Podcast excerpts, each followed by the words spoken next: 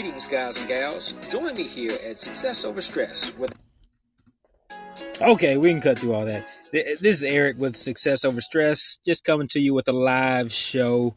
Um, typically, we want to talk about podcasts or have episodes that go in depth about uh, how to be successful, ways to gain success, to achieve success, and to maintain that success. But I'm doing something a little bit different for 2021.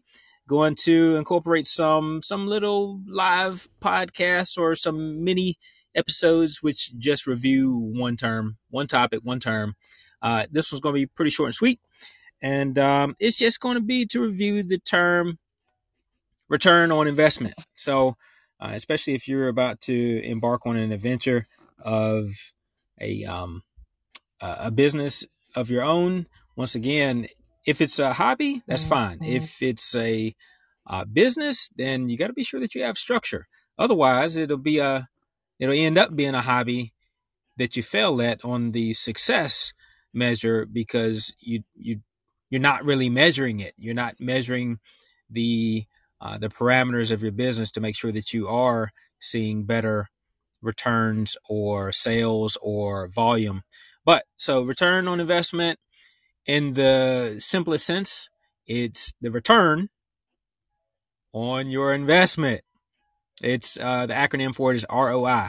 So in the real estate world, landlording, what you put into the property, whether it be expenses or cost or uh, the sale price of the home, what you put into the property is um, what you consider the investment, and then the return on it is what you get out of the property. So the would be the rents that you receive, the income that you receive.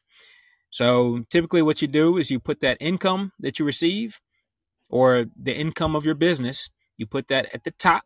That's your numerator. And then the cost of the business or the expenses, the um, everything that you have to pay out.